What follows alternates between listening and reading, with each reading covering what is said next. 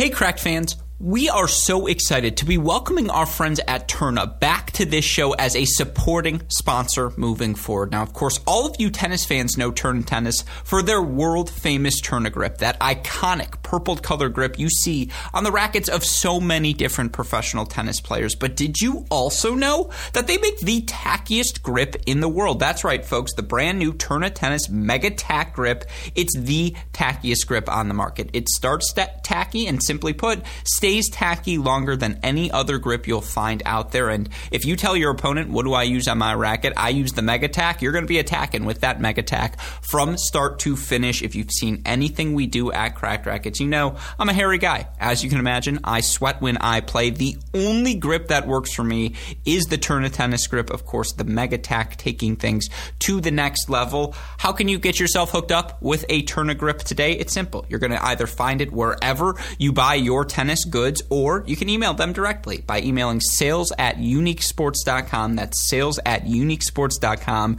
You mentioned Cracked Rackets sent you in the email. We would greatly appreciate that as they let you, them know that we sent you there. But more importantly, you'll get a free sample and they'll treat you as family moving forward. Again, you email sales at uniquesports.com. You mention Cracked Rackets, you get the free sample, you get hooked up with our friends at Tourna. Once you use a Tourna grip, you're never going to turn anywhere else. Of course, again, ask them about about the Mega Tack, the tackiest grip on the market. Contact sales at uniquesports.com and get started with our friends at Tourna Tennis today.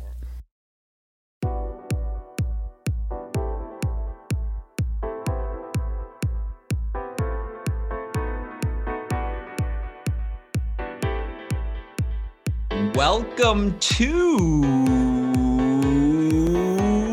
Hey, great shot this is the Great Shot Podcast, a Crack Rackets and Tennis Channel Podcast Network production. My name is Alex Gruskin. On today's show, we've got another edition of The Deciding Point for all of you listeners, our weekly breakdown of all of the action happening around the Division One college tennis world. Of course, on Tuesday nights, we talk about the Division One women's action. And once again, it was another fantastic week of results for us to discuss. No questions left about Oklahoma. They have established themselves as one of the top contenders for the national championship. Another fantastic weekend for them as they knock off Baylor. And of course, a dramatic 4-3 victory over conference rivals Texas as well. You move beyond Oklahoma. Certainly Texas A&M they're starting to answer that question as well. They earned their biggest win of the season, 7 0 over Georgia. Not only a clean sweep, but they do that on the road in Athens. Of course, you look elsewhere, whether it's the Pac 12, ACC, Big Ten, even non Power Five results, so many things for us to touch on on today's show. And of course, if you're going to cover all the action in the Division One women's college tennis world, you better have some people to help you along the way. Thankfully, I have the best man to turn to for all things Division One women's college tennis. Of course, you know him best as your co-favorite writer on our website, crackrackets.com, founder of the No Ad, No Problem blog, our West Coast college tennis correspondent, and of course, my friend, returning champion John J. Parsons. Jay, hey, great shot. Welcome back to the show. Another week in the books. How are you feeling, my friend? I'm good. I was waiting for the and he went 0 and 2 on predictions for the week in the intro. Um, but I guess I'll do the preemptive strike there. Uh, you predicted both of the Oklahoma and Texas A&M outcomes, so props to you, my friend. You know, when they come far and be- far and few between, you got to give the recognition where it's due. So uh, credit to you um, and I'm doing well. Uh, we have so much to talk about again. Uh, I'm excited. Yeah, I mean, first of all, uh, you have taken enough victory laps on this year's shows that it was about time that I got one, and I figured I was going to be taking a big enough victory lap when we talk about Texas A&M, a team I think we both know. I think the listeners tuning in today and those tuning in live on our Cracked Rackets YouTube channel, Scotty B and the gang, as always, welcome into the show. Appreciate Hopefully, you have us on the side tab and then the ongoing Tsitsipas Alcaraz battle in Miami on the right side of your screen right now.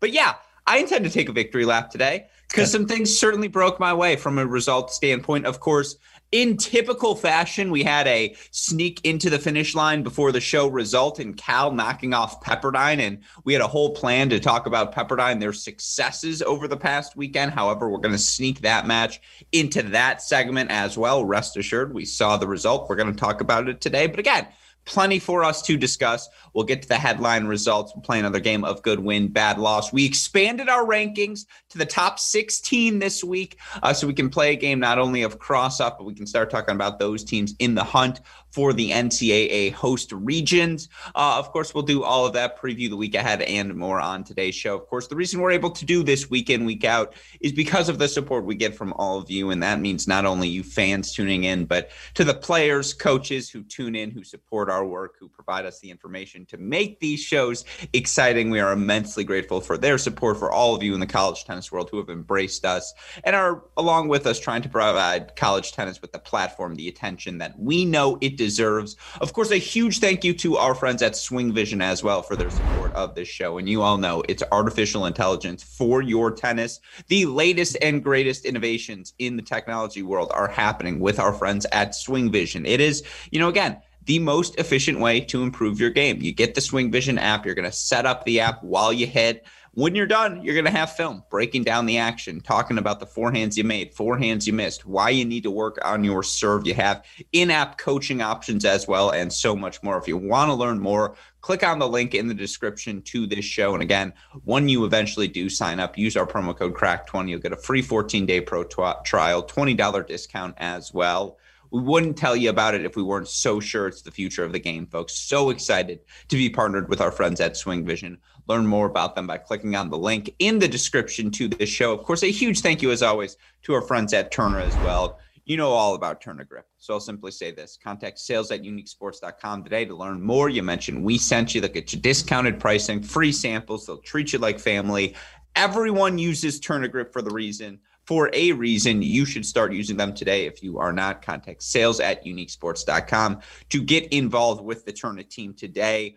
With all of that said, let's talk some college tennis here on today's show. And the place we're going to start is with, I think, even in tennis, it's the Red River rivalry uh, between these two teams. And that, of course, is Oklahoma taking on Texas. And, you know, I was fortunate enough to be at the national indoors when these two teams faced off. And, you know, for Oklahoma, who had such a chip on their shoulder really through that entire first two month stretch of the season. They knock off Texas 4 1 at the indoors. And certainly that was the announcement on the grandest of national stages. Okay, Oklahoma's here to play. Now, they're 19 and 1 overall on the season. They're one loss, a national indoor final the UNC, where they won doubles in four first sets, just weren't able to hang on to the victory. They've beaten everyone since that match. They've beaten everyone fairly comfortably as well. Their close match, a 5 2 win over UCF. They got pushed this weekend. I know that says a 6 1 win over Baylor. Worth noting, all three of the matches at the four through six singles position win three sets. Now, all of them were swept by Oklahoma. Why is that relevant? Well, against the Longhorns, Oklahoma drops the doubles point. Now they do get a straight set victory from Carmen Corley, five and five over Kylie Collins, and that's another fantastic victory for uh, for Corley here this season. Shanta though, straight sets over Chavatipon. We can talk about that in a second. Straight set win for Pisareva over Uvrutsky. But then the clincher for Staker, 7 6 in the third. She was down multiple match points. I believe it was 5 6, love 40 in that third set. I mean, Jay, we say it all the time. A lot of teams can be good at the top. It's the bottom of the lineup that is that distinguish the elite from the very good in college tennis. Shanta, Pisareva, Staker, 6 0 on the weekend in singles. It's not new news, but this Oklahoma team's the real deal.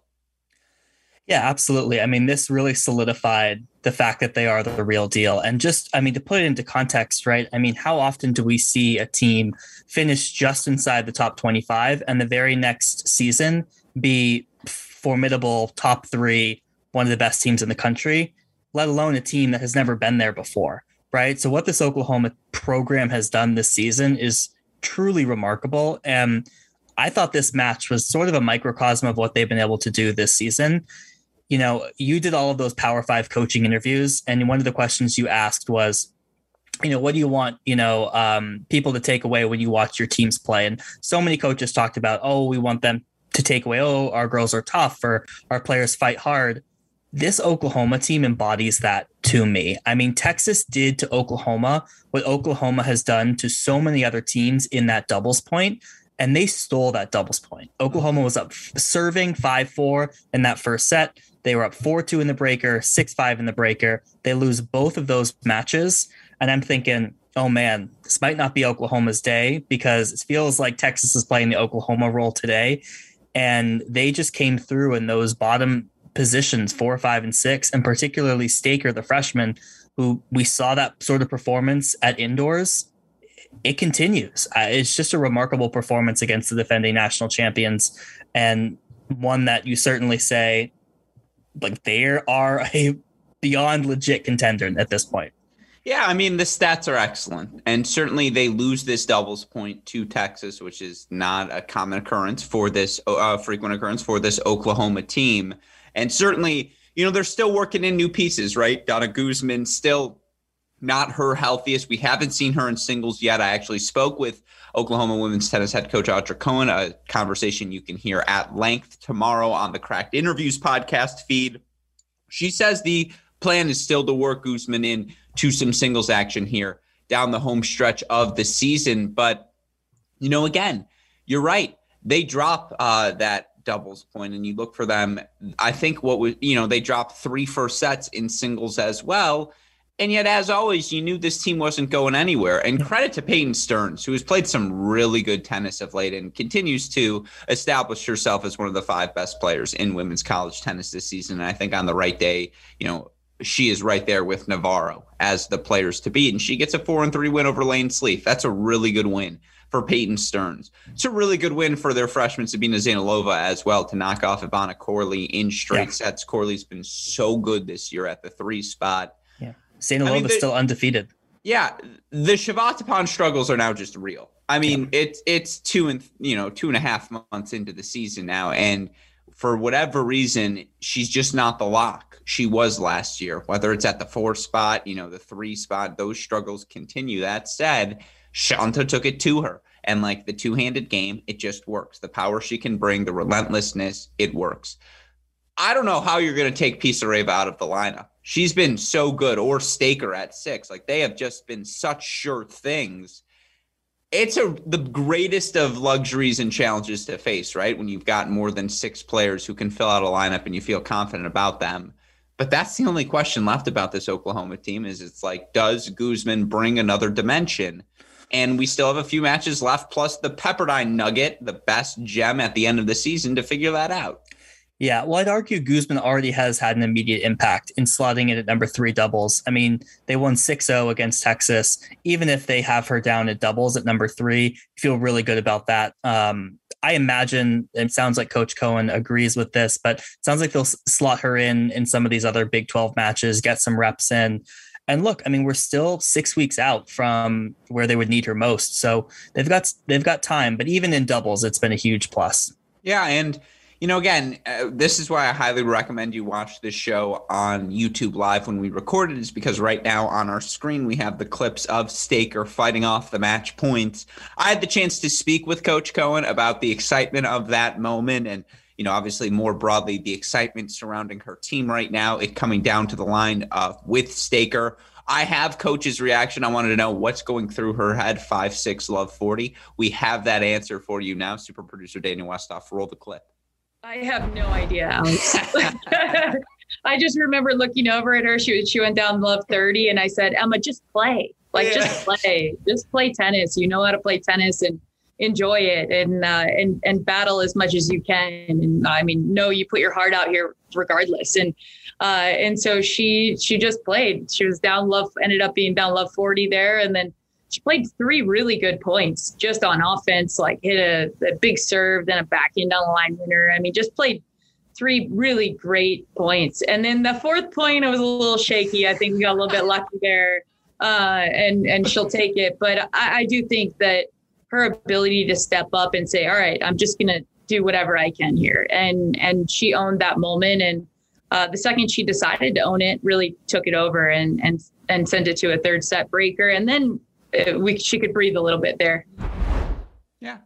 And so, with that in mind, Oklahoma takes a 4 3 win over Texas, 6 1 win over Baylor. Again, 19 and 1 overall in command now to capture the conference title.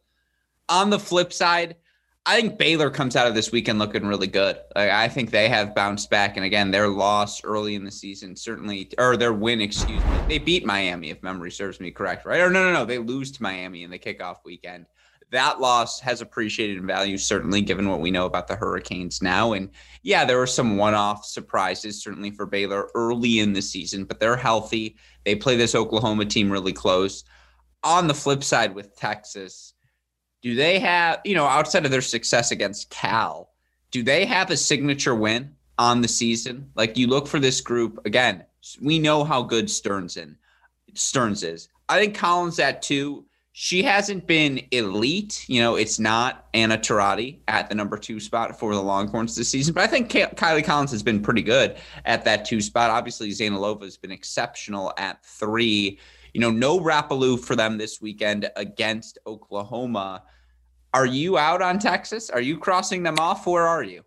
I feel better about Texas after that match than I, I did, too, probably right? going it's into weird. the weekend. Yeah, I mean, uh, look, they, you know, they beat beat Oklahoma State, right? Like, let's not forget they beat Oklahoma State in that first match. Um, and then they go to Oklahoma and they play them 4 3 close. I think what I've liked about this Texas team is their doubles has improved. They played around a lot with double pairings early in the season. They've now won consistently some good doubles points. If they can win doubles, you feel like they're a three point team. Doubles, Stearns, and Zeynalova. You can't tell me you can can't find one more. Like I feel better about this. If they're this close to Oklahoma's level, then there's no reason they can't make another deep run. I agree with you. I think Shavatsman's clearly not playing her best yet. Neither is Rapoport. They were proven commodities, played so well last season. They've earned the benefit of the doubt. I hope these teams play a third time in the Big 12 championship because I think that would be a very exciting match. I do wonder if Texas has enough to be a top eight seed. Like, do they have to beat Oklahoma to ensure themselves one of those spots?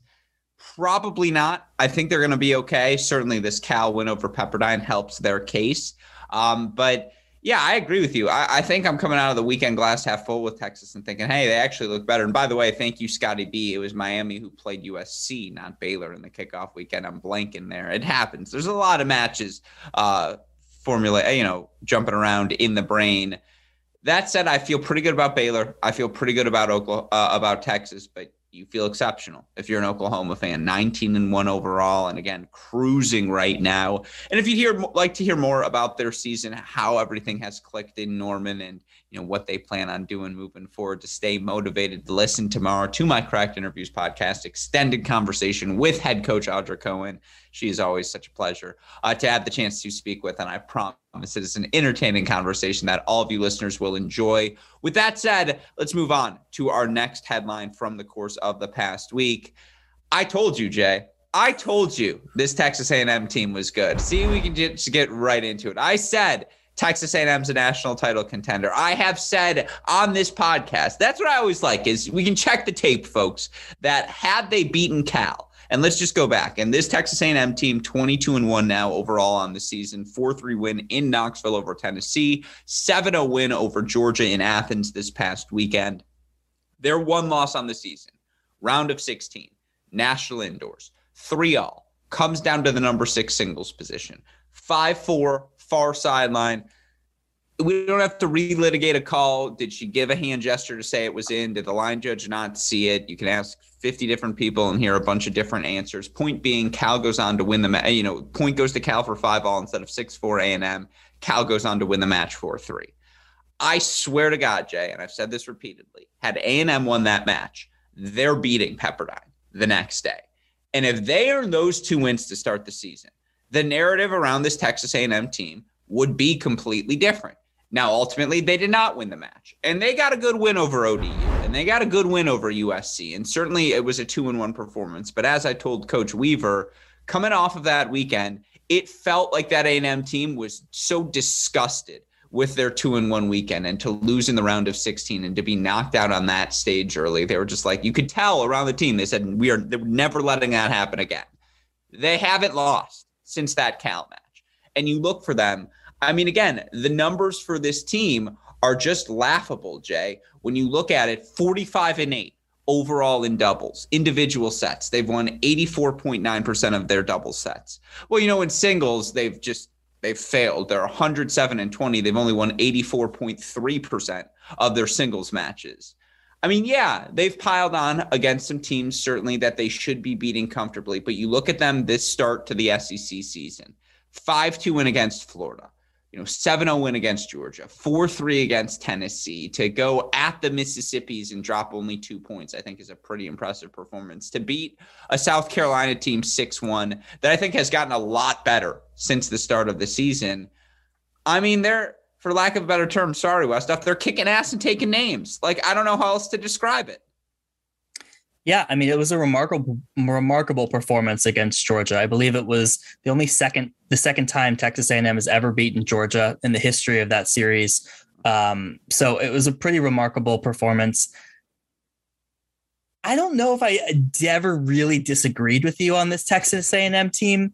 I'm not going to backtrack, but definitely, I mean, you couldn't have gotten a more disappointing two and one national indoors, right? Because both the ODU win and the USC win depreciated pretty quickly after that. So certainly disappointing for them not to have, um, not to come away with with some uh, top ten wins there. Look, the thing about this Texas A&M team is the question becomes how good do you feel about the SEC? And the SEC has had a few down years the past few years. You look at the top of the SEC, you look at Georgia. So Georgia team who lost to two ACC teams in Virginia and NC State at national indoors. And so it's clear that Texas A&M is the elite of the SEC this year. They just, you know, beat down Georgia 7-0. How elite is that? On paper, I think it's pretty good, but I would have liked to have seen them play some non-conference matches instead of beating Tarleton, McNeese, Prairie View, uh, you know, all of these teams that they did run up their records on to get a gauge, right, for what this team looks like. But I'll give you this. I feel really good about three points on this team, and I feel good about the other four. So they have they have answers everywhere. Um, it's just tough when their best win now is is Georgia, which was always been another team that we didn't know much about. True. I would say getting to watch the SEC every week. Uh, this this women's conference is deep. Like I don't know if they're as top heavy as they've once been, but there's just a like if you know, your seven team is Arkansas or Alabama in that number seven ranking or Vanderbilt in the SEC. Those are good teams this year. Despite all Vanderbilt's struggles, I still think they're solid. And obviously, Auburn right now, top 10 team. Even if, even if you think that's very heavy, they're really good everywhere. I don't think there's a definitive weakness in their lineup. And to your point, that is Texas A&M's biggest strength.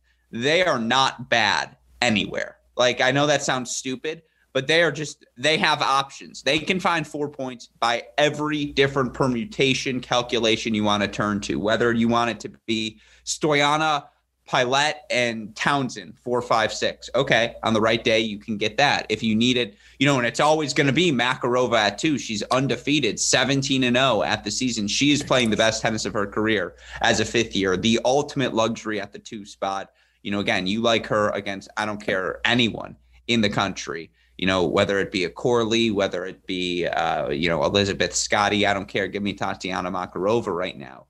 Jayci Goldsmith has lost twice at the number four position. I think she's 15 and two. Stoyana, you know, Pilette, they're just racking up victories and confidence as freshmen. And then you've got options at the sixth spot. But if Katya Townsend's going to be healthy, that's the option you turn to. And you know, two and three win for her over on a hurdle this weekend against Georgia. She was one of two straight set victories. The other one, Jayci Goldsmith, who we haven't, you know, again, straight set win over Meg Kowalski. I think this A&M team can continue to get better, just more reps for Stoyana, Pielet, uh, Carson Branstine, who's playing her first full season, even if she's been around the college game for a while. I also would push back on Georgia because, again, from an eye test perspective, they have been cruising through the SEC, and they have been answering all of the questions that have been asked. I would also point out they lost four three set matches in this matchup. And yeah, it was at home, but Vidmanova is still a freshman. Reasco's still a freshman. You know, Leah Ma is not exactly a veteran by any stretch of the imagination. This was really still one of their first tastes of that sort of action. And so does this mean we need the accelerated learning curve for Georgia right now? It's like the margin of error is gone. You lost the one match that that's fine, but you probably have to beat A&M at the conference tournament if you want to ensure that you're a top 8 seed. Georgia can still do that, and I think that's a question about them. But I don't hold the like I I think A&M's answered all the questions. I think they are that good even if the schedule is a little soft. Yeah, and that could very well be right. Um, you know, I think a few things that might be coloring my information here is the SEC didn't look that strong in indoors. Uh, you know, you looked at you know Florida struggled. Um, Georgia, obviously, I mentioned their losses, but yeah, look, but I mean, we can say matches were close. Florida lost a couple four three, right? And you know, Georgia was right there with NC State. Should have won that doubles point. Highway robbery that they did not win at the number two spot. And again, that was the freshman uh, there for Georgia. And, you know, again, like they're right there against Virginia as well in that match. I think that I, you're right that you got to win the matches. Otherwise, you lost them, and a loss is a loss. I can spin it glass half full as much as I'd like. At the same time, I think the SEC is good. Not great, but definitely good. Yeah. I mean, it's relative to like the ACC, right? Yeah, so, sure the SEC is probably the second best conference in the country. like that is good. Um, so I'm, I'm not saying that. It's just tough to know where like Texas A&M is a top 10 team. They've clearly proven that. It's just tough to know whether they're four right behind, sure. um, you know, our kind of like top three, or if it's six, seven, eight. Like that's a little bit tough to figure out right now. But on paper, right, you're just looking at that talent and you walk through the names they're they're going to be favored against pretty much most almost all the teams that they're going to face. I think they're the in the second tier. If it's North Carolina's in tier one A on their own right now, Oklahoma, NC State tier one B. I think tier two is A and a couple other schools. On the right week, you know, again, on the right day you'll say Pepperdine. On the wrong day you'll say not Pepperdine. Um, others, there are a bunch of other tier two uh, teams right now, and I think the cluster of teams in that tier is what makes this season so fascinating. But yeah, I, think the Aggies are definitively there, and I had the chance actually because obviously there have been some good schools, uh, good teams to come through Texas A&M. And the last time the NCAA tournament was in Champaign, the A&M women made the women's final uh, in that NCAA year 2013. With that in mind, I wanted to ask Coach Weaver, and you can hear a full conversation breaking down all the freshmen, what's clicked, of course, on the Cracked Interviews podcast as well. That's right, folks. Make it up for lost time with a two Cracked Interviews podcast Wednesday. But I straight up asked him, is this the best team he's had during his tenure at College Station? Let's hear what Coach Weaver had to say.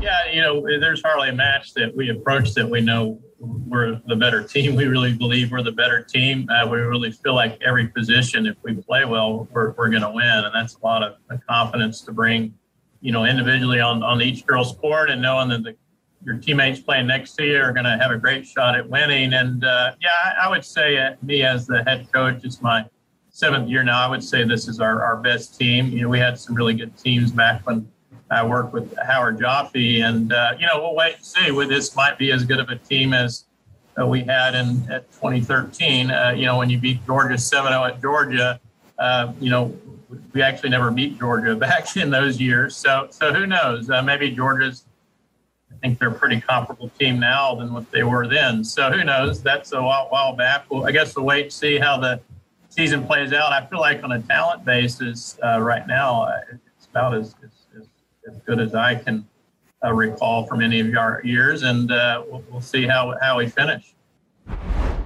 We will indeed see how they finish. So A&M, again, a 2-0 weekend, 4-3 over Tennessee, 7-0 over Georgia. On the flip side, it was a really nice bounce back win for Tennessee uh, the next day, and I believe I, am blanking on who they who they beat, but they beat someone pretty soundly 7-0 uh, on the Sunday.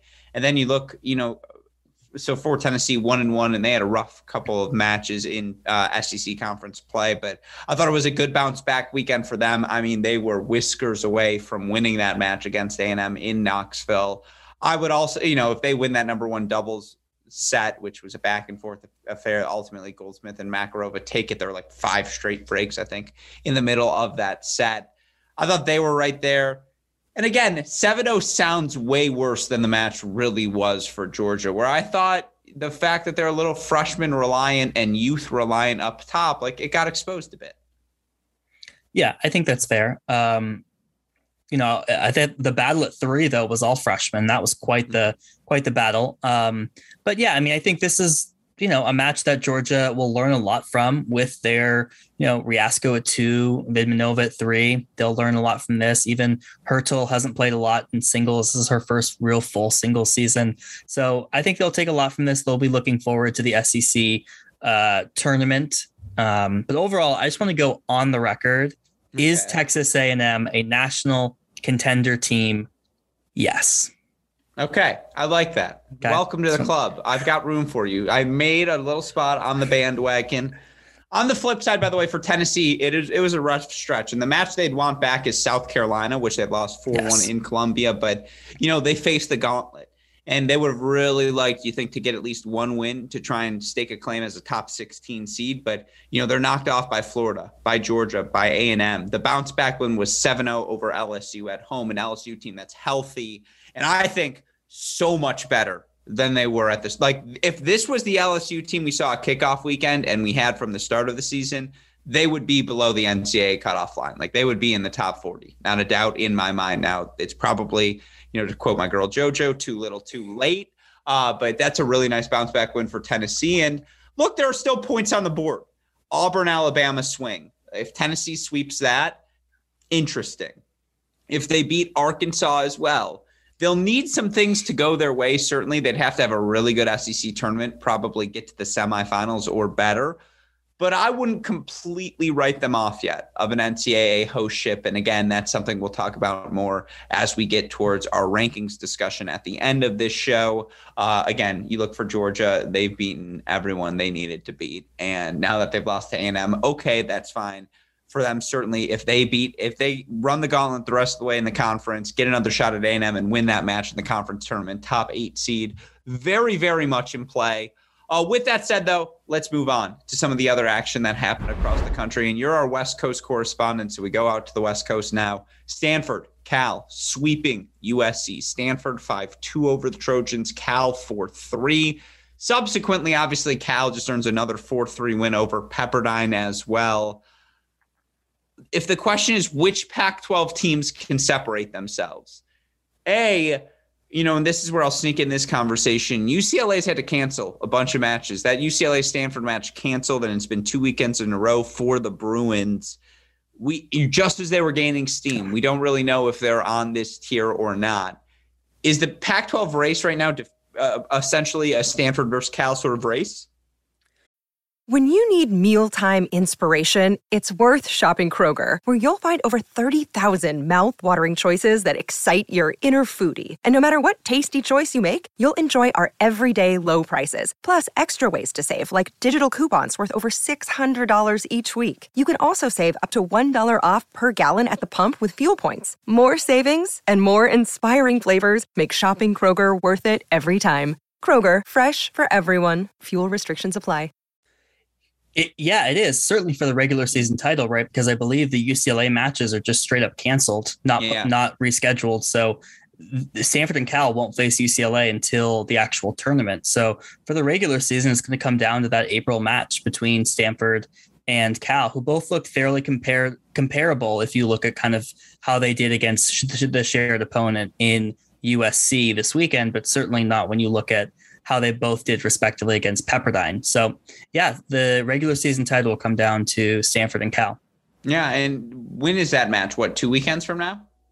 It is like it's the middle weekend in April, I think. Yeah. In do we know where? It's in Berkeley. Are you going? Do I need to go now? Well, how far is Berkeley? It's not that far. Yeah, you need to go. Okay. Uh, yeah, you have a homework assignment, my friend. Okay. Um, I'm so conflicted on this Cal team. I watch them, and there are moments when it screams year away, just screams year away. And I don't know, maybe Pepperdine's just the opposite of their kryptonite. What's so obviously the sun for Superman, but whatever that special, uh, you know, co- equation is that just brings out their best tennis, that seems to be Pepperdine for them. Team just scraps. Like they've got grinders everywhere. Wiersholm loses her first match, three sets today to Janice Chen, but like, you know, she looked again excellent against USC, and you feel like this team between Giavara and whomever they're playing at two, whether it's Oshola, whether it's you know Ivanov, that they can steal one of the top two. They can steal one of three and four, and they should take one, if not both, of five and six. It's like they're gonna get three singles matches. It's can they find a fourth point? Yeah, I actually think the the bookends of, of their team is actually the weaker positions, right? Sure. Giavara, I'm not sure is even batting 500 this year, and um, Ivanov actually played six today. I think she's been out for a while, so th- that's where it gets dicey. The strength of this is um, Alsola has looked good, Wiersholm has looked excellent, and Rosenqvist, right? Like those are Which three. Wiersholm, Katja or Henrik? well now the combined duo of them Yeah. on court um so the the katya coached Wiersholm or the henrik coached katya although we you know uh maybe he's to blame for the loss today. Um but i mean those are really the the the strength of this lineup um is is that middle portion.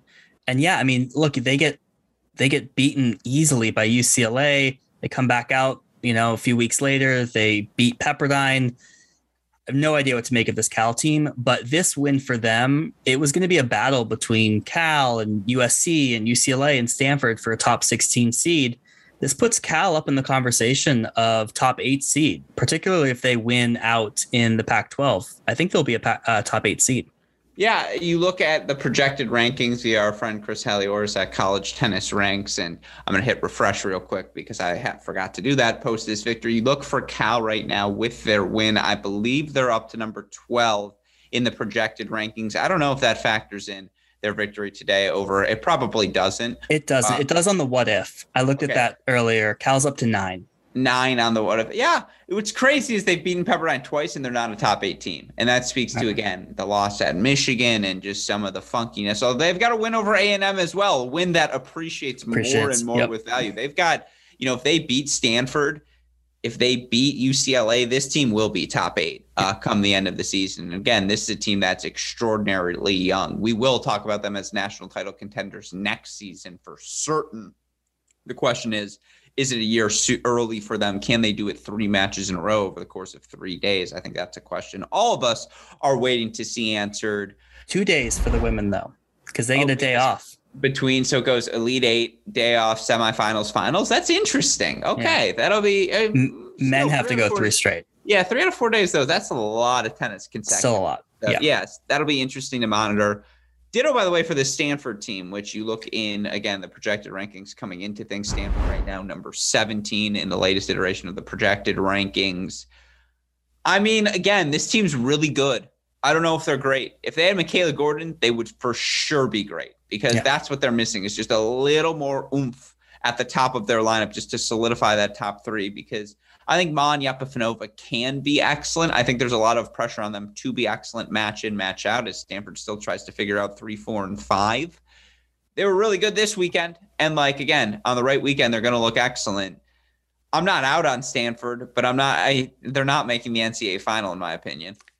Yeah, I mean they're not going to win the tournament. They're not going to make the final. Mo- Connie Ma is excellent, So and you know she's her the only match she's lost this dual season is that match to Emma the Navarro. amount of people who when they ask me what is it you know what's going on right now in the college tennis world usually in the first three things i say is well if connie ma decides she wants to be a pro tennis player she's going to be really freaking good because oh my god is connie ma good yeah, and that was an incredible match. I tweeted out I was disappointed with Coach Swain switching Cayetano down to two yeah to, to rob us of the Cayetano Connie Ma match, but Salma Ewing played incredible tennis, and I mean she threw the kitchen sink at Connie Ma, and Connie Ma had answers throughout. I mean, just incredible court sense, incredible shot selection. I mean, she just is able. She isn't not going to dominate with you with power, but she's still able to be the aggressor in so many of these points. I was super impressed uh, and continue to be in watching her play. Yeah, it's again just really good tennis across the board. I, I think the Stanford team is playing really well. You know, it's interesting. We talked about the, the same way with Georgia. I actually thought USC played way better this weekend, and it's a shame that they go 0 2 because they're probably out of sweet uh, top 16 contention now, just with how Yeah. rough a stretch that they've had. At the same time, I don't want them in my region. Like, I still think they can very, they have a very good chance of making the NCAA round of 16. Yeah, what's going to be frustrating about all of this is you're going to have like Cal and Pepperdine be the top, you know, 16 seeds, and then where they're going to face Stanford, USC, and all of their regionals. Uh, but no, I thought USC looked good, and particularly Cayetano, who both got wins over Yepifanova and Alsola. Those are good wins for her. Those are much needed confidence boosters. And Ewing played great against Connie Ma, even though she lost. Uh, she beat Giavara. You know, this USC team they've got answers in a lot of positions, as particularly with Naomi Chung back. Um, it's good to see them healthy, uh, but it's going to be tough to be a top 16 seed. Yeah, it's again just everyone's deep. Uh, everyone's really good. Uh, and certainly for USC, it's just they got some really good wins early in the season, but now do they have enough to compete with everyone else? Maybe if they ran the table at the conference championship, which isn't impossible, uh, but certainly, uh, yeah, you look Stanford, Cal now, I would say in the driver's seats as you look at the Pac 12 race. Uh, let's go to the ACC now. Talk about our upset of the weekend. Florida State coming to life, 4 2 win over Duke. And you know, again, for a Duke team that makes this, you know, goes 0 2 against the South Florida teams, although I don't know Florida State's technically South Florida, but they lose to Florida State. They lose to Miami this weekend as well. And, you know, again, for the Duke team that I believe hadn't lost since the kickoff weekend to Oklahoma, a loss that is certainly appreciated in value there's a lot to like about the Duke core. We know what Drummy and Chen and you know uh, Chloe Beck are capable of, and certainly Jackson and Coleman, the freshmen, have looked very, very good by the standard, you know, by freshman standards here to start the season. That said, Florida State's had the year from hell, and like I don't care where the match is played. You can't lose this match 4 2 to Florida State if you want to be a top eight seed, like unequivocally. Bad loss for Duke. Well, Great yeah, and, win for Florida State, but had loss for Duke. Well, particularly when number six singles was forfeited exactly. by Florida State, right? They had five singles players. Vic Allen got uh, injured in doubles there. Uh, Florida State did take doubles, but it, it wasn't even close. I mean, those matches at three and four that FSU took, they were they were dominant performances by FSU, and the only singles victory I think Duke took that was actually played was number two singles with Chloe Beck, and that was won by retirement. Um, so just a just a thumping from Florida State, despite being shorthanded, despite not having m- many of the pieces, and just a very very bad loss uh, for Duke. Yeah, I mean, again, it's one thing for this Duke team, who I still think big picture. You know, these sorts of weekends happen, right? To even the best teams. You're going to go on the road or you're going to have home weekends where just things don't break your way. But you know, this team had their full roster in for Duke this week, and it wasn't in, as though Kelly Chen was out, right? It wasn't as though as Georgia Drummy was out this weekend. And yeah, that South Florida swing, you know, going to Miami, going to Florida State is probably the most brutal swing in the ACC to play those two matches outdoors late March, early April when the majority of schools have been practicing inside, just not accustomed to the heat that you get when you play these Florida matches. At the same time, Florida State did not have a six singles player. And like, uh, if you go through this match, you look, it's just, you know, for, uh, for Billiken to lose in straight sets, one and three at four, for Kelly Chen to lose two and three at the three spot. You know, the drummy loss, that's a top 20 battle. That, that I think you can anticipate happening on the day, but you lose straight sets at three and four, you lose the doubles point as well. Like, that just can't happen. Yeah, I agree. Um, and yeah, by the, the way, I, I would point out that against Miami the next day, you look for this Duke team. You know, again, it was four and five that lost in straight sets. Billiken lost 0 and 0 against Miami. I know yeah. Audrey Bach, uh, Bach Collins is very, very good, but like Duke right now is a player short. Well, particularly if they're going to go 0 and 2 from Drummy on the weekend, right? Exactly. and not get wins from the top. Um, so right now, Chloe Beck is looking like the only bright spot on this Duke team, and they've got a long ways to go to turn things around. This loss will really hurt them. Um, they're lucky that the ACC is really deep. They've already banked that Virginia win against uh, Chervinsky-less Virginia, so it's not total disaster for Duke, right? They'll be still somewhat ranked and they'll be in the top 16. It's not going to drop them out of that. No, and, and they can still be top eight because they've got the carrots on the end of the stick. North Carolina State, North Carolina is still on the schedule. They get the Tar Heels at home. They're at NC State this Friday, 5 p.m. Like, if they want to be top eight, they need to go one and one in those two matches. And, and add on to like what they need to do in the tournament. Yeah, um, sure. They probably need to beat one of those top two teams maybe twice, get two wins over them between now and the end of the ACC tournament. Yeah. Certainly beat a Virginia again would help yes. stake their claim or something like that. And yep. so, yeah, Duke's not out of it. At the same time, what a win. God, did Florida State need this win so yeah. badly, just yeah. so freaking badly. And that's a great win for the Seminoles. And, you know, again, for Duke, I think it's worth mentioning it's the twofold. It's had they lost to just Miami this weekend and gone one and one. I don't think that's a bad weekend, particularly a 4 3 loss at Miami, top 10 team in the country right now. That's just not a bad loss on the road.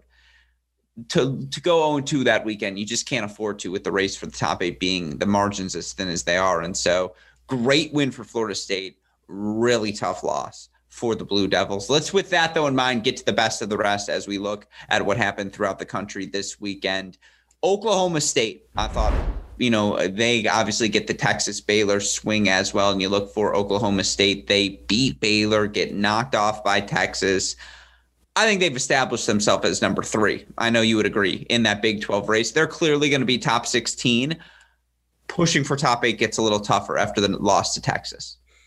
Yeah, assuming that they don't beat Oklahoma or Texas um, again, which it, looks like it will be tough. They're definitely, but they've definitely solidified themselves as number three. I know you had them at number like two and a half with Iowa State. Yeah. I believe that is not the case. Uh, they are firmly in the driver's seat at number three in the Big 12. If Oklahoma State played Duke right now, NCAA Sweet 16, who you taking? Are you just taking the home team?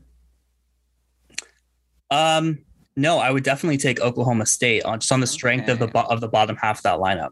Interesting. Yeah, I mean, I thought the Cowgirls were excellent. They have, to your point, just the depth. Like they've just got it. They're another one of those teams. I was joking. Or I, I think I was talking about this with you earlier in this show. This is show number seven for me on the day, so cut me some slack. They're just I mean, they're just good everywhere. Like they're another one of those teams, or they're not bad anywhere. Where it's just like, yeah, they sure Lisa Marie Rowe can win at one, and they can win this match at four, and on the right day they're going to look like this at six, and it's just they've got options. I would not want to see that team before the NCAA quarterfinals because yeah, you can absolutely lose to them. Yeah. The only thing I'll say about this is that Texas loss is a little worse than it looks. I mean, Texas was without Chavatipon that day. That's at home against Oklahoma State Oklahoma State needed to win that match. Yeah, that, that was a tough one for yeah. sure. And again, in the top eight race, particularly. Although I do think Oklahoma State has enough right now on the on the schedule to earn pretty comfortably a top 16 seed. Yep. Move on to the Pepperdine Waves, who uh, you know, it looks like they were, you know, we can officially cross off UC Santa Barbara. They lose to Pepperdine, and we talked about that last week. Pepperdine knocks off LMU as well, both comfortably and then they lose today 4 3 to Cal. It's like, we don't have to do this segment again because we do it every week. But like, what do we do with Pepperdine? What do we do? We just ride the waves. Yeah, good one. um, I mean, uh, do you have any new thoughts after today's result? No, I mean, I pose the thoughts of like Flores in no world should be losing at five to Cal against uh, Viller Moller in straight sets. That is a bad loss. Yeah. I mean, I would agree. I, I, I don't think there's any ifs, ands, or buts about it. And you look at the performance again for Pepperdine. You know, they drop doubles this time, and Broadus and Chen suffer a rare loss at the number two spot to Giavara and Ivanov, who are also a ranked team for what it's worth. They go Pachkaleva at the number three double spot instead of uh, Shiori Fukuda that was noticeable to me because I my favorite of the pairings was actually Fukuda and uh, Imachkine mm-hmm. as a or uh, excuse me Fukuda and Pachkaleva as opposed to any other as opposed to today's Imachkine uh, and Pachkaleva. I mean that's a good win for Fukuda two and two over Giavara. Czar losing in three very rarely happens, but what's noticeable to me is like Broadus has worked her way up to the three spot. Chen is staying at four. She gets a really impressive win over Wiersholm today. But yeah, it keeps coming down to like Flores, it's Vicky Flores. I think yeah. that's what we really have identified. It's like the Vicky Flores we thought we were getting at the start of the season has not been there to this point of the year. And uh, why we refuse to write them off is because Vicky Flores has earned the benefit of the doubt. All American, fifth year, playing at five singles. Like it's just too appealing on paper to write off. But it's another loss for her against someone in Viller Moller who really doesn't have the weapons to hurt her. No, I would say it's been the the, the decline of Flores and also the absence of Pachkaleva uh, and her form this season, right? And we talked about that, so we don't need to rehash it again. But those are the Achilles heels for that team right now. And you you pull, not even pull, but if you pull Pachkaleva, you leave Flores in there as taking a loss. Just the calculus gets tough, um, and that's what you saw against uh, against Cal today. Yeah, I would agree with you there. And so, you know, again, they're probably still going to be uh, top uh, top eight seed come the NCAA tournament. They've just had so many shots at so many good teams, and they've won a bunch of them. Uh, now they still have that gem at the end of the season again against Oklahoma, and if they win that match and Oklahoma State. Yeah, which by the way, you just feel like Pepperdine is going to sweep those matches, and then we're all going to be riding the waves into the NCAA tournament, and then something ridiculous is going to happen. My Wolverines are going to get revenge or something in the round of 16. Um, yeah, it's a wave still with the Pepperdine. I think you said it best. So we'll stay there. Let's move to Miami. 12 and 3 overall are the Miami Hurricanes. And you look for them again, they earned a 6 1 win over Virginia, 4 3 win over Duke. The yes, you know, 4 3 win over Wake Forest. Their losses are 4 3 at NC State, 6 1 to North Carolina, then a 4 3 loss kickoff weekend to USC. None of those losses, particularly that USC at team at that time with context, not a single bad loss on the Miami resume right now. And you look for them, you know, the real the the juicy stuff on the ACC calendar is gone. Their last four matches: Notre Dame, Louisville, Syracuse, Boston College. That said, they're probably going to be 16 and three heading into the postseason conference play, and they're probably going to be the number three seed at the ACC tournament. That said, I don't think of them as a top eight team. I think for sure they're a top 16 team short of making the ACC tournament final, I don't know if I can have them top eight. Because, like, again, yeah, the wins over Duke, Virginia are good. But if you look at the non conference play for them, a good four, actually, good 4 3 wins over Old Dominion, UCF, Kansas, Georgia Tech. I just don't know if that's going to be enough for top eight. Good, but not great non conference wins. Yeah, it might not be enough uh, top eight on the rankings. And look, I mean, that Virginia law, uh, win was certainly impressive, um, but is it an outlier? I was a little disappointed with the score lines in particular against UNC. I thought it was going to be a little bit closer. UNC rolled in singles at three, five, and six, the bottom of the lineup really shining through. You know, Scotty was the lone loss, and then she didn't play the next match. So maybe she was struggling with some health stuff. So yeah, it's tough to know. I mean, it's actually good news for Miami that like the juicy part of the schedule is behind them because they got through unscathed. Now they have the rest of the ACC. I think they've pretty much locked up that top three seed, like you mentioned. So it'll come down to the ACC tournament where they'll have to face a UNC and NC State, another Virginia matchup, and and we'll see how good they are there. Simon Earnshaw, please don't get mad at me. I am so ready for Crawley Shanta part two and Pisareva Tanguilig part two and Yarlagadda Staker part two. Like, God willing, we'll get another UNC Oklahoma matchup this season because I start, you know, you talk about it, the four, five, six for UNC separating themselves that weekend. And they're the real, you know, I obviously watching North Carolina do what they did at the national indoors. How can you not embrace this team, call them a national title contender? I didn't think this team was as good as last year's team through the first, you know, heading into March. But watching them, the routine nature with which they've ripped through this ACC season, this North Carolina team is that good. Like they really are that good. And to beat this Miami team in Miami 6 1 in the dominant fashion they did at the bottom of the lineup, like it's just a it's a good win for North Carolina. They are legitimately I'm still not ready to say the team to beat because I do think Oklahoma on the right day will beat them. I do think NCC on the right day could absolutely beat them as well. But their best, I do think, is the best of anyone. Yeah, well, we'll we'll talk about this in the week ahead, right? About yeah. um about UNC's schedule. But look, I mean, it's it's relative season to season, right? Like, would this mm-hmm. year's UNC team beat last year's UNC team? Uh, that's an interesting question. I think maybe. Uh, before I would have said no for sure. Now I would say maybe because I think Crawley's winning at four for sure. I kind of like the doubles of this year's team a little bit better than I liked last year's. I mean, no one's beating Graham or Davatel if the match matters. Like if it's right. an NCAA tournament, you're just not beating them. So that's two points on the board. Old North Carolina.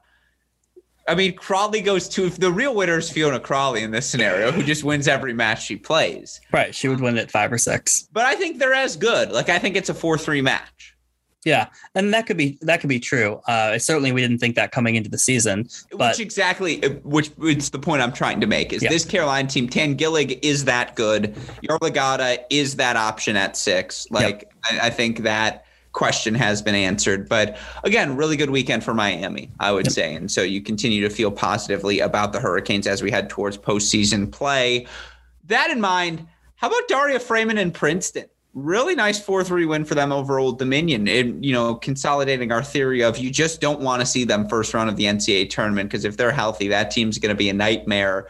Now it's noticeable that Startup Save actually beats Frayman in that ODU match, and yet that's indicative of the depth Princeton can have when everyone plays. Yeah, they had everyone back. They had, you know, Frayman, Hugh, Schvetz, Howard, everyone in the lineup. Um, you know, and they kind of dominated that middle portion of the lineup, which makes sense because of that depth that you talked about, three, four, and five. Um, so it, it's a good win for Princeton. It's a great win for them. They absolutely needed it.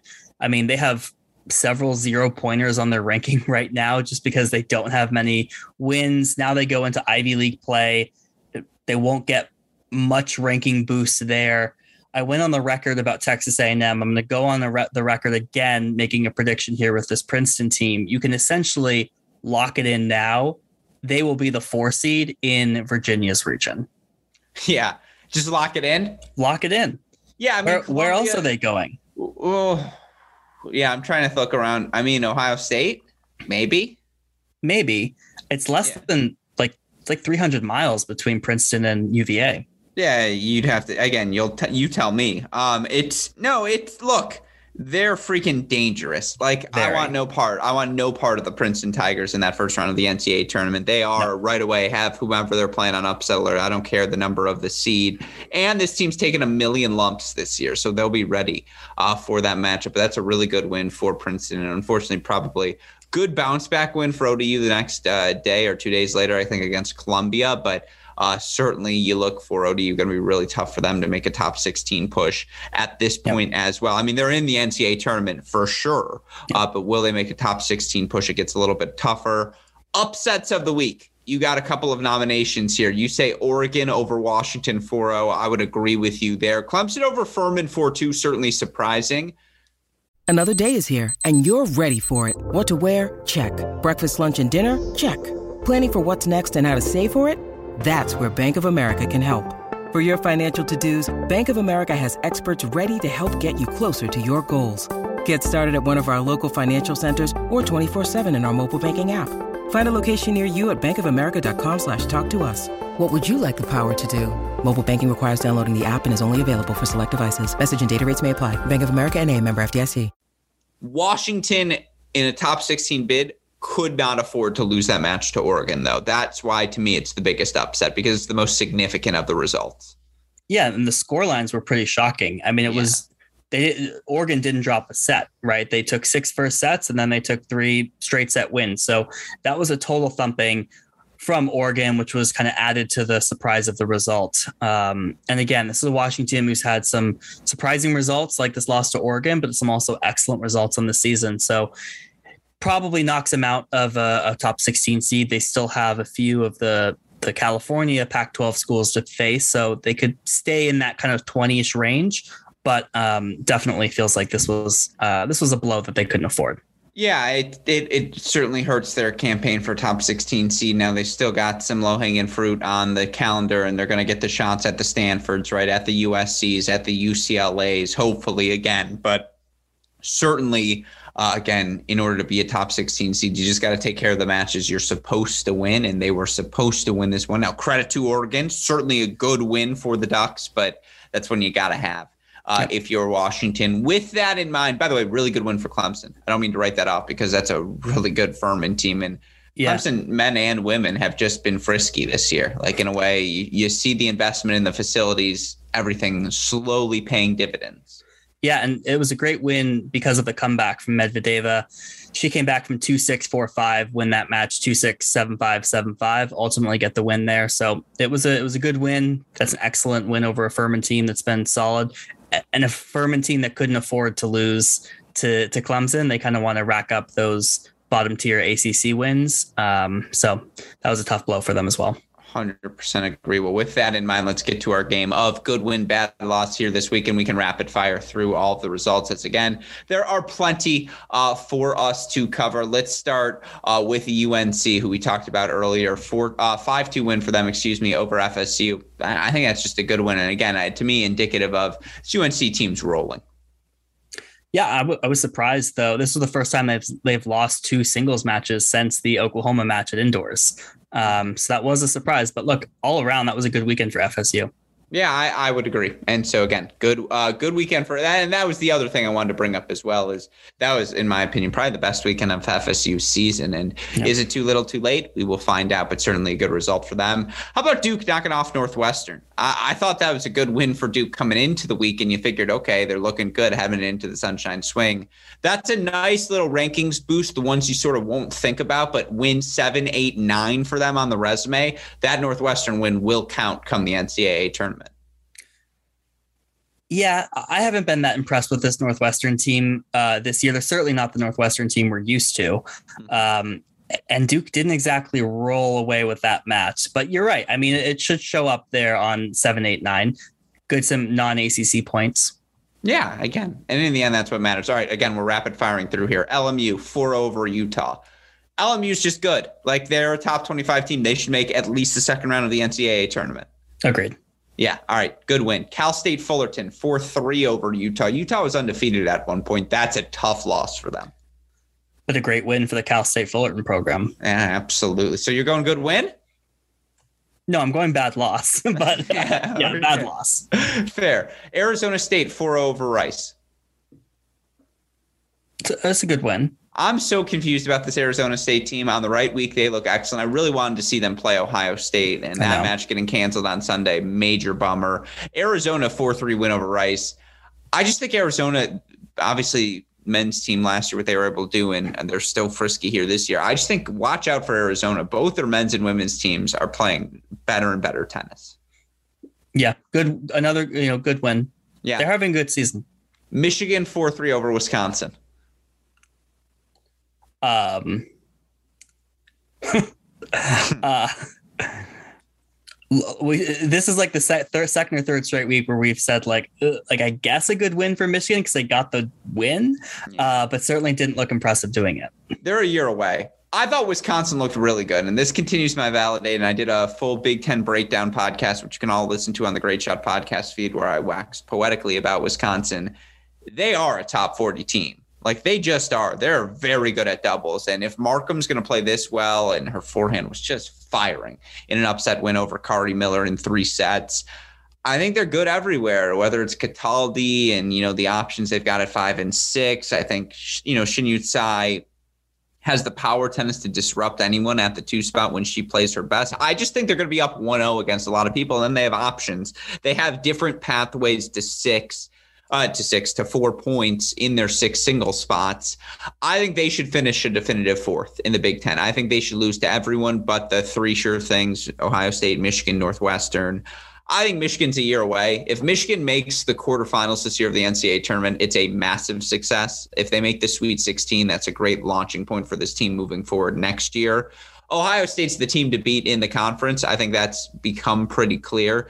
At the same time, like in a vacuum, each Michigan singles flight can win any given match. Like Mesa Chirito can hang with anyone at six on the right day. Fliegner can hang with anyone at five on the right day, all the way through, you know, again, Serdan, Hammond, Brown, Miller. They're just really bad at doubles and like they're going to be down 0 1. And it's just really hard against the best teams to find four points, let alone four points consecutively. Now, they've done it against solid teams, but I don't think they're going to be able to do it against the best repeatedly. And it just feels like this is the year they get away with thievery. Next year's the year where they play on their own terms and assert themselves. Yeah, I mean, thus bad loss for Wisconsin. Yeah, because they should have won that match. God, okay. should they have won that match? Um, okay. And they needed that one because they've had they four threes break just against them, some heartbreakers, and so. Yeah. Uh, certainly that was tough. And you see like had they been one of ODU or USC or Michigan, just steal one or Northwestern, then we're not having a debate about if they're an NCAA tournament team. And unfortunately now we do have to. As we keep going through, Nebraska, 4-1 over Purdue, 4-3 over Indiana. I bring this up to say I think Nebraska is the like Nebraska, Minnesota, Illinois is the race to try and get a fifth Big Ten team into the NCAA tournament that only I'm going to nerd out about. But it's a really fun race because I think this Nebraska team is pretty solid. Yeah, and you've been high on this Purdue team, so that's yeah. a, a, good win for the Nebraska team. Yeah, you know, I, I have takes. I, I, now I have takes on everything, Jay. I know. Um, all right, let's switch to SEC territory. Auburn six one over Arkansas. Good win. Very. I, th- I thought that could have been an upset. I agree with you. Arkansas 4 1 over Bama. Great bounce back, in my yep. opinion. That's Good win. exactly what you want. They're getting a lot of SEC wins this season. Yeah. Florida 4 3 over Mississippi State. Good win. I would agree. Uh, and I think that again speaks to the friskiness of the Mississippi State team, who will finish in the bottom three probably, and if the SEC and outside the NCAA tournament, that's a damn good yeah. team. And they're not um, getting blown out by anyone. That's the yeah, thing. I would like to see them play Wisconsin because uh, I think that'd be a very fun match. South Carolina five two over Ole Miss. South Carolina is another one of those sleeping on the rise teams I would want no part of come the NCAA tournament, just because I don't want to deal with Hamner and Akli. Right. Yeah, and, and they got that win without Hamner as well. I mean, she played, yeah. she she took a loss. Um, so that's a good win for South Carolina. Tennessee, we already mentioned great bounce back 7-0 over LSU. We got the Arkansas over Alabama. Texas Tech 4-2 over Iowa State. Good win, bad loss. I think needed win, I would say, but bad loss. I yeah. agree. Needed, I mean, needed win for Texas Tech, but yeah, mm-hmm. not great. Kansas 4-2 over SMU. Good win. I agree. Kansas State 4 2 over Tulsa. Another good one. UCLA cancellations. Bad loss for all of us. It's just Huge. so unfortunate. Yeah. And the Pac 12. Huge, like, they mm-hmm. blow the Pac 12. I mean, those are two matches, two wins for teams that they're not going to get that are going to uh, elevate that that conference that's already on this like top 16 bubble. Yeah, for sure. All right. Well, with all of that said, let's move on now to the rankings because certainly uh, now is where things get fun. And you've heard us allude to it top 10 versus top 16. Here's our Cracked Racquets top 16 for all of you here this week. And obviously, it's an accumulation of Jay and my rankings in our top 16 looking together. Not much action for us changing at the top. North Carolina still one, Oklahoma two, North Carolina State three. Now, we should mention we submitted these to Westoff before the Pepperdine Cal result was finalized. Obviously, Pepperdine right now, number four, Cal number 13. And so they'd have a fourth matchup set up hypothetically in the Sweet 16. How hilarious is that, Jay, uh, right now? But uh, obviously, that's going to shift a little bit here. A&M up to five, highest they've been in our Cracked Racquets poll this season. Texas six, Georgia seven, Ohio State eight. So those would be your eight hosts of the Super Region Sweet 16 matches. You look at our 9 through 16 spot, our other host sites right now. We have Miami 9, Auburn 10, Virginia 11, Oklahoma State 12, Cal 13, Stanford 14, Duke 15, and our final hosts, the University of Florida at 16. So most notably there, of course, no Michigan, no UCLA, no Baylor, all those teams just missing out. No LMU, no UCSB. You know, those teams on the outside looking in right now. I mean, your first glance as you look at this top 16, how's it feel? You're right. I was totally wondering if Michigan made the cut here. That was the first team I was thinking of. No, I mean, these all feel very right. Although with the Pepperdine loss, it's like, oof, do we have do we have Texas A&M at four? Is that what we're going with? Um, but other than that, I do think these are the right eight, but kind of both of those tiers. Mm-hmm. Um, so that's the question I was going to have for you. Yeah. You look at it. Does Georgia have enough right now? They, you know, if they beat Auburn, because they haven't played Auburn yet, if memory serves me correct. correct. And so if they beat Auburn, they'd have a win over Auburn, they'd have a win over Ohio State, and they've had a we've looked pretty a win over Florida, and you know a we've looked good against everyone we've played thus far. Card to play.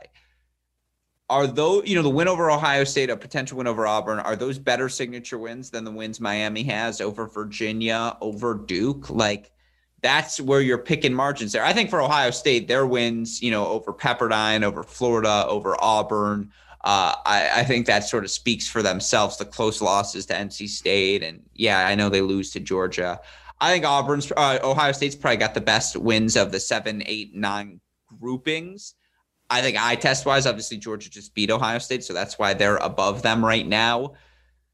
Of the nine through 16 teams, I would say the one you watch out most for is Cal because Cal's just now two wins over Pepperdine, and they've still got Stanford left on the board. They've got the win over USC as well. If they play UCLA, conference tournament, whatever it may be, they've got that on the board as well.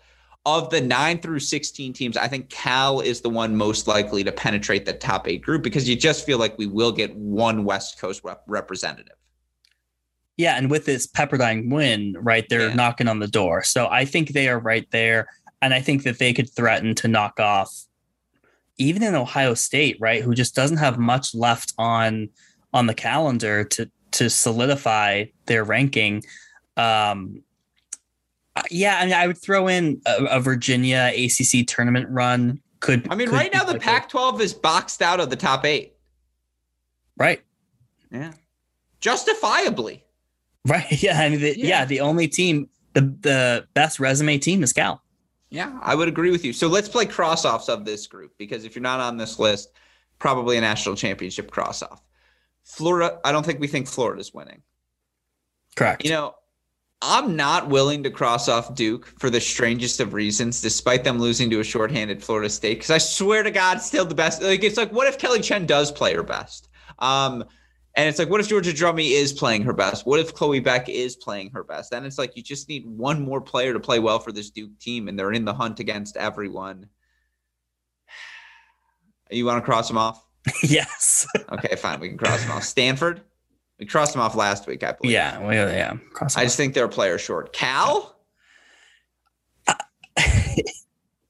leave them uncrossed. Okay, leave them uncrossed. I just okay. don't know if they can do it three times in a row, but they can definitely do it once against anyone. Well, that's how I was thinking when you were talking about Duke. Yeah. Right? Like, yeah, Drummy, Chen, they can all play their best on one day. Can they do it back to back days? All right, cross them off. That's fine with me. Um, Oklahoma State, are we crossing them off? Yeah. Yeah, I just don't know if there's enough oomph there, but that is a dangerous team. Virginia feels like they're a player short. Yep, I agree. Auburn really good everywhere. I don't know if they could do it three matches in a row though. Four do, matches. Do we hold off on this though until we see them actually face Georgia and Texas A&M? That works for me. Leave them uncrossed. Fine. I mean, they lost to Ohio State, who I believe you have crossed off. Um, that was indoors. Yeah. Okay. Leave them uncrossed then. Miami. Yeah, they're a cross off for me. I would agree. It feels like give it a year. Wait till Alexa Noel's in the fold, and I promise we will not be crossing them off next season. Ohio State still crossed off? Yes. You know I disagree with you there. We litigated this last week. That's fine. You, do you really disagree? I think they can do it. I do think they can do because they're just experienced enough. That's the difference. Is it's like Marzal and Dourmet have not played their best tennis yet, and they've had a lot of close losses against a lot of really good teams, right? Like against the NC States of the world, against the North Carolinas of the world, against you know the Georgias of the world. Ohio State is yet to take a bad loss, and yeah, they've ta- you know they've lost to who? Georgia, North Carolina State, North Carolina, and a team. I'm missing one more loss that they have on their. Oh, and Duke. Like I don't think oh, the Duke the loss too. at yeah. Duke 4 3 that early in the season is a bad loss by any stretch of the imagination. So that's why I can't write them off, is because, yeah, they lost two straight matches on the road 4 3 to start the season, but like they've also beaten Pepperdine. They like, I, and I think they have, you know, they went two and one in the national indoor weekend. And I think this team is calloused enough and experienced enough, right? Like this is the year for them with Dourmet and Marzal and Allen and Boulais and Cantos all being together as long as they have. That's why I'm not willing to cross them off because this is the year they should be peaking. And this could be the year they peak, but is that peak enough for an NCAA title? So, yes. Okay. Like I'm right. not confident enough about everyone else. So yes. Okay. All right, I'm not we'll leave them all on. right, we'll leave them. Georgia.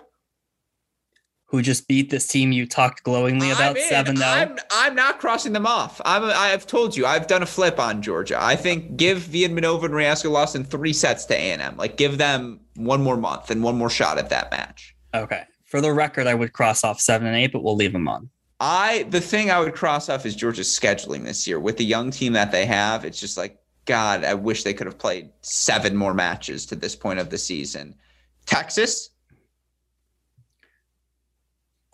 I'm I say leave- no cross. Yeah, I didn't leave them on.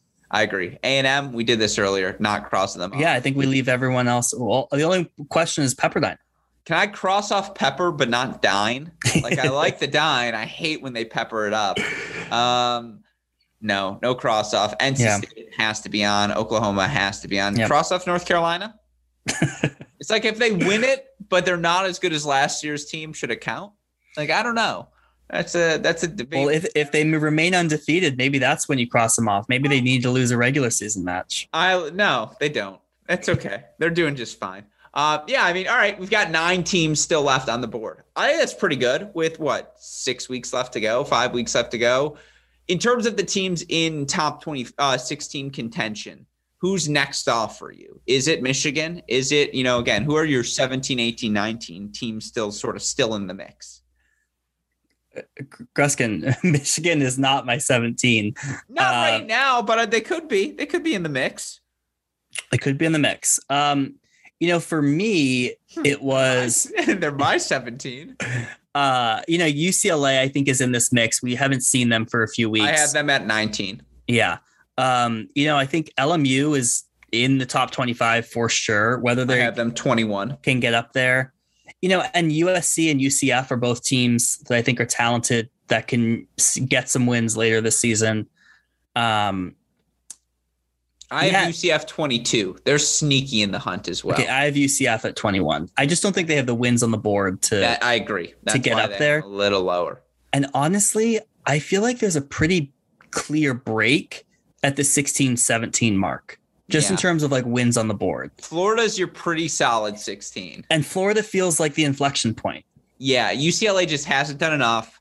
The not, you know, the West Coast LMU's and UC, uh, UCSB's just haven't quite done enough. I couldn't agree with you more. I think Florida's a pretty good line of demarcation. I think Michigan can catch them, especially with a win on Friday over Ohio State. And with that in mind, let's now look at the week ahead and what we've got coming up this weekend. Obviously, two more cross court casts for all of you on our Big Ten and SEC broadcast.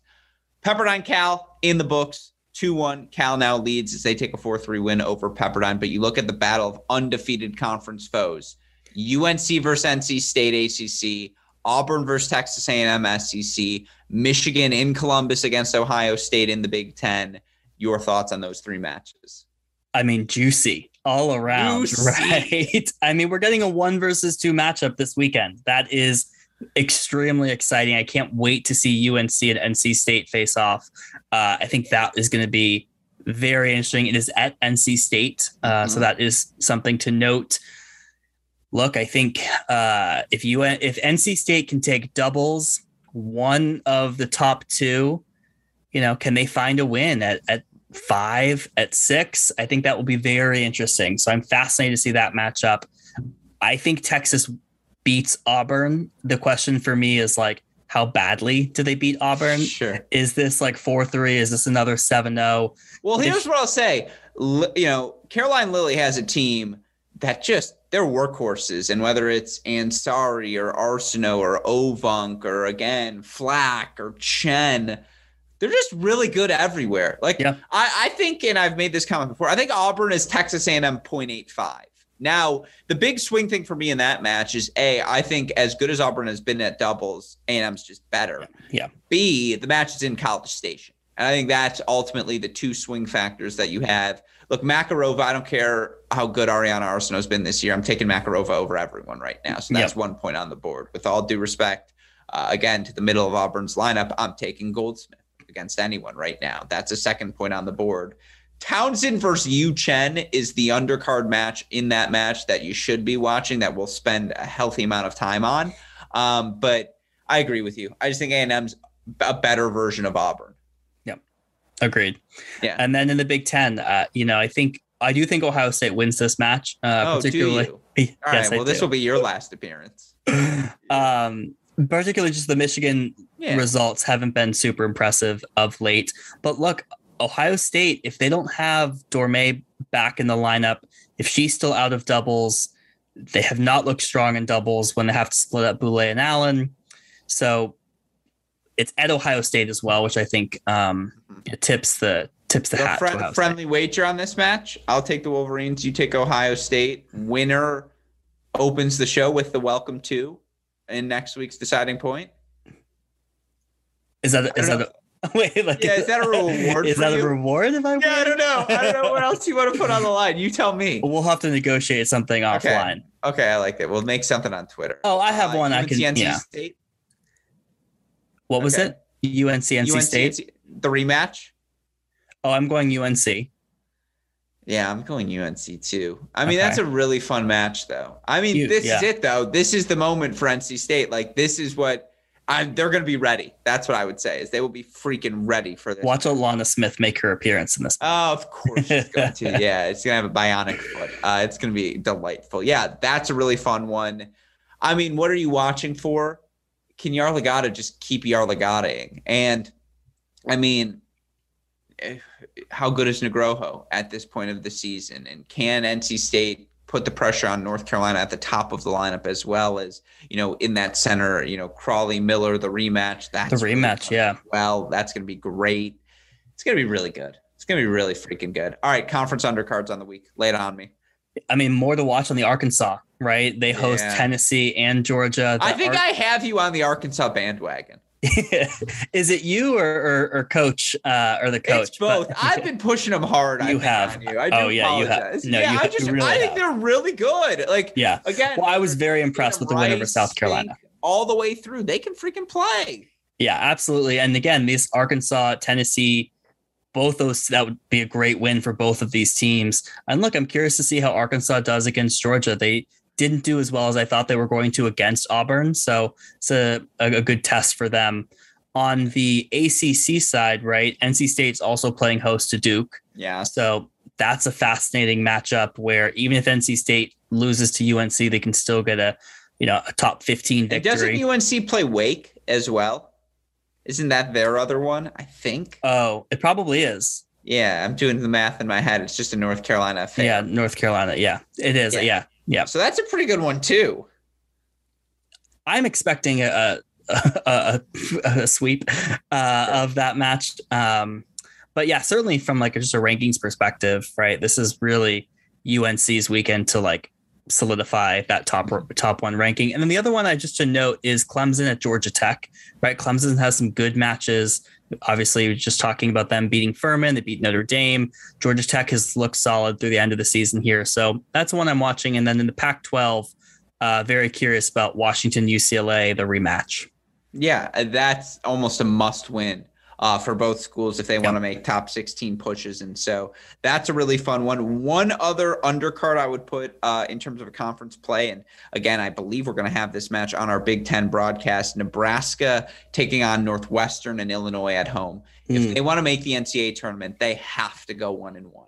And so ideally you beat Northwestern, but they they have to beat Illinois if they want to make a top 40 push. And so that's Yep. another undercard. And we are going to have that match on our broadcast. And so with that in mind, let's put them up on the screen. Super producer Daniel Westoff. Let's start with the uh, Friday broadcast. And the thing I enjoy most is I'm not going to say over the past few seasons that when Chris would start talking Auburn and LSU and Alabama, I would just be offering empty talk to all the listeners. But I did not watch them as religiously as I do this year. And I think the thing that these broadcasts have me enjoy the most is now I actually do have takes on just about every school because I've seen all of them play. But let's look at what we've got Friday, Westoff on our Cracked Racquets SEC cross court cast. We start uh, with some Kentucky, Florida action. Now, been a really tough conference play for the Kentucky women, but certainly a shot to bounce back against Florida. We've got Arkansas, Tennessee on the women's It's a side. good That's one. fascinating. Vanderbilt in must-win mode now as they're going to take on South Carolina. That Auburn A&M, one of our night matches, we'll get to feature as that's a 6 p.m. Eastern time start. Oh, that's great. We've got a late match day, folks. First match at noon, last match at seven. Now, the good news is it's spread out. So we're going to get to feature everything a little bit more. And I guess that makes things easier for us, but it's going to be a long day, folks. So buckle in as we've got again. You look overall on day seven plus fours, 11, 12 matches. Yeah makes sense as we hit the heart of SEC conference season. Of course, let's look at the Sunday Big Ten cross-court cast, which of course you can find on our Cracked Racquets YouTube channel. We've got eight matches for you, a little bit more condensed is the action. Nevertheless, Northwestern at Michigan on the men's side. That's going to be delightful. As mentioned, that Iowa uh, Northwestern match, Nebraska taking on Illinois on the women's side. Ohio State, Michigan State should be fun as well, just to see how healthy this Buckeye team is. It's going to be another really fun weekend of action for you. And again, those Friday SEC broadcasts available on all of the team websites. Sunday, we are on our Cracked Racquets YouTube channel. With all that said, one last shout out, of course, and a huge thank you to our friends at Swing Vision for their support of this show. To learn more about them, just click on the link in the description to this podcast. Use that promo code CRACK20 on sign up. Email sales at uniquesports.com, of course, as well to learn more about our friends at Tourna. All that in mind, another week of college tennis in the books, Jay. Any final thoughts? No, I think we have another really exciting weekend ahead of us. Um, so I'm, I'm looking forward to it. Yeah, I think we finally hit everything. Um, yeah, and so with all that said, again, a huge shout out as always, to super producer Daniel Westoff for the work he does. If you're not watching these shows live, you're missing out, folks. Best in the business, and you really should because we want to hear from you. What are your questions down the season's home stretch? Who are your cross offs? Do you like the cross off segment? Let us know, obviously, uh, at AL Gruskin, at J Tweets Tennis, at Cracked Racquets. But with all of that said, for my fantastic co-host John J. Parsons, super producer Daniel Westoff, our friends at Swing Vision and Tourna, from all of us here at both Cracked Racquets and the Tennis Channel Podcast Network. I'm your host Alex Gruskin. Jay, what do we tell our listeners? Hey, great shot. And we will see you all next week. Thanks, everyone.